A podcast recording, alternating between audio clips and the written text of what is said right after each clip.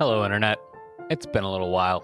I'm Stephen Harowitz, and I will be your host for this episode of the Campfire Storytelling Podcast, recorded here in St. Louis, Missouri. In this episode, I have something extra special for you because we have stories to share from our return to in person events. Our first event was the Welcome Back to the Campfire event, and our second was a campfire showcase. Both events featured storytellers who told their stories virtually due to COVID. So we invited them back to tell their stories in front of a live audience. Now, this episode will highlight one of those storytellers. You can catch all the other storytellers by subscribing to the Campfire Storytelling Podcast, wherever you get your podcasts. Now, let's head to the campfire to listen to Katie's story from our live and in person Campfire Showcase event.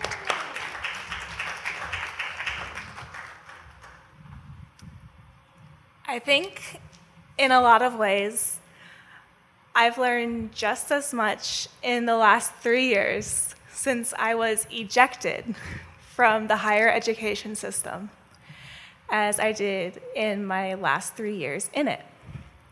I say ejected because I went kicking and screaming. I did not want to face the reality that was ahead of me. I actually was avoiding facing it to the point where I failed to secure myself a place to live after graduation and ended up relatively homeless for three weeks in between leases. I uh, had a wonderful, kind, and generous good friend who gave me a place to sleep and store my things while I figured that situation out.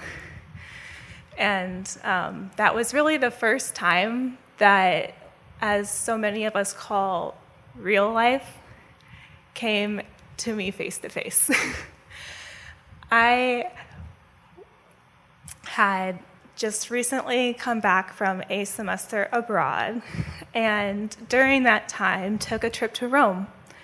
And in what was one of easily the most dramatic moments of my life, at sunset in Rome, in one of the oldest market structures in the world, listening to the lyrics of Leonard Cohen's Hallelujah wafting up to me from a street performer in the plaza below, and looking at the vista of one of the most wonderful art history pieces of curriculum that I had had from my freshman fall semester, I decided through tears and not just like tears, tears, but like Kim Kardashian ugly crying tears that I wasn't going to pursue a career in my field of study. And that absolutely terrified me. It really shouldn't have come as much of a surprise, though, because I had hated all of my internships. My favorite part of my internships that I'd had was making the spec books.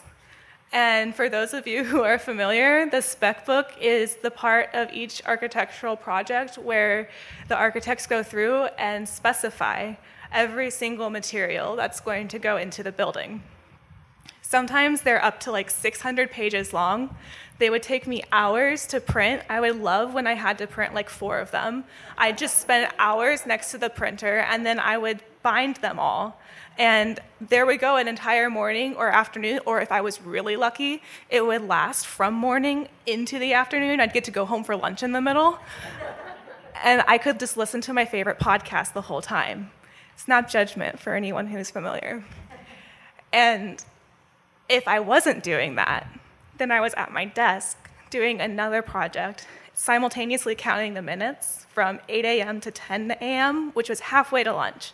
And then after coming back from lunch, from 1 p.m. to 3 p.m., which was halfway through the afternoon, which was also halfway to, or almost over halfway to, those everlasting final 60 minutes when I was completely home free.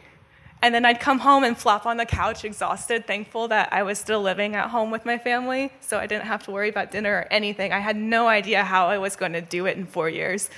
And just be exhausted from trying to enjoy it.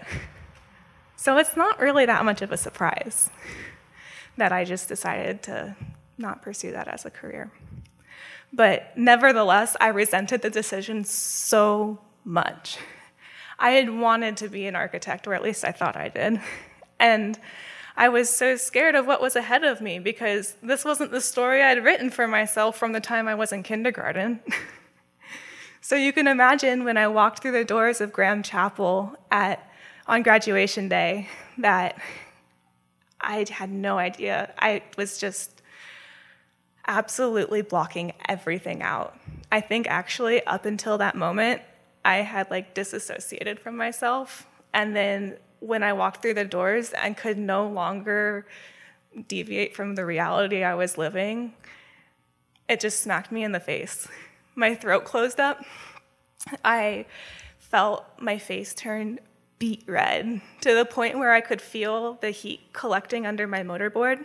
And all I wanted to do was take it off, but I knew it wasn't time for that yet because that was after the ceremony, not before it. And so all I focused on was breathing, nice deep breaths, faking a smile, and walking forward, not looking at anyone on either side of me, and trying my best to ignore what felt like a gigantic wall of cameras clicking and flashes going off to support all of my wonderful colleagues.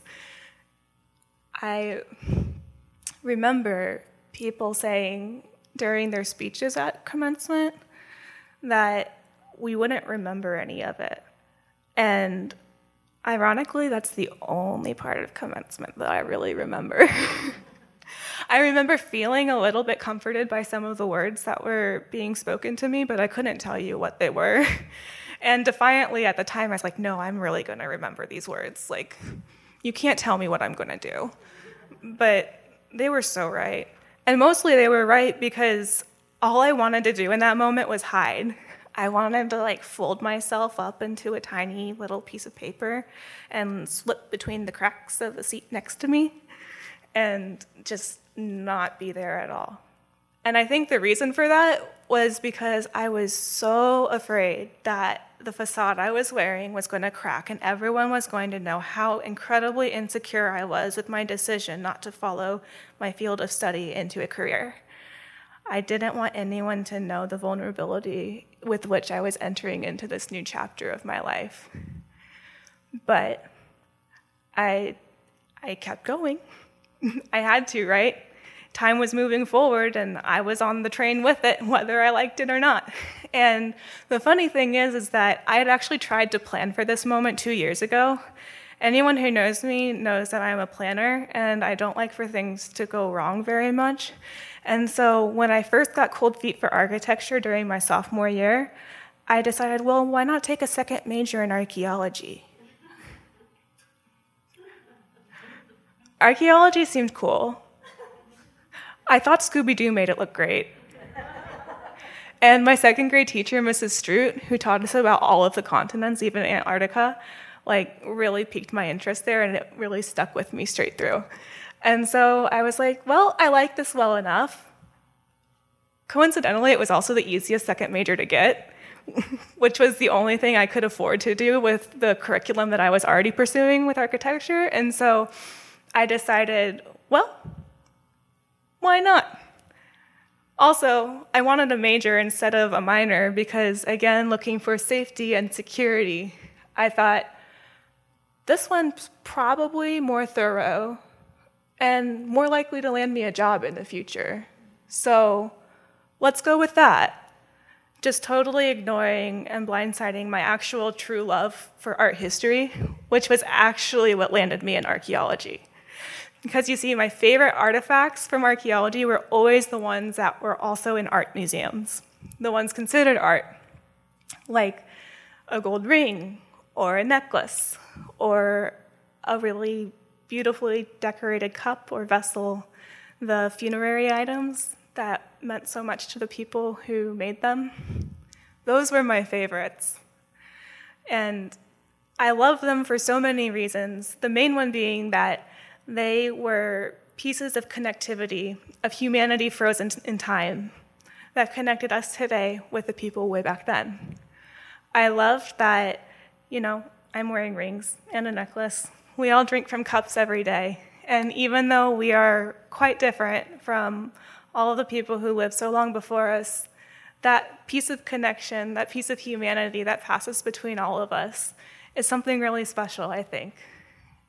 But also, what art history could afford me that archaeology couldn't, or at least not in my experience, was the ability to study more recent things like modern art and contemporary art or industrial design, which is completely different, kind of, and um, my favorite.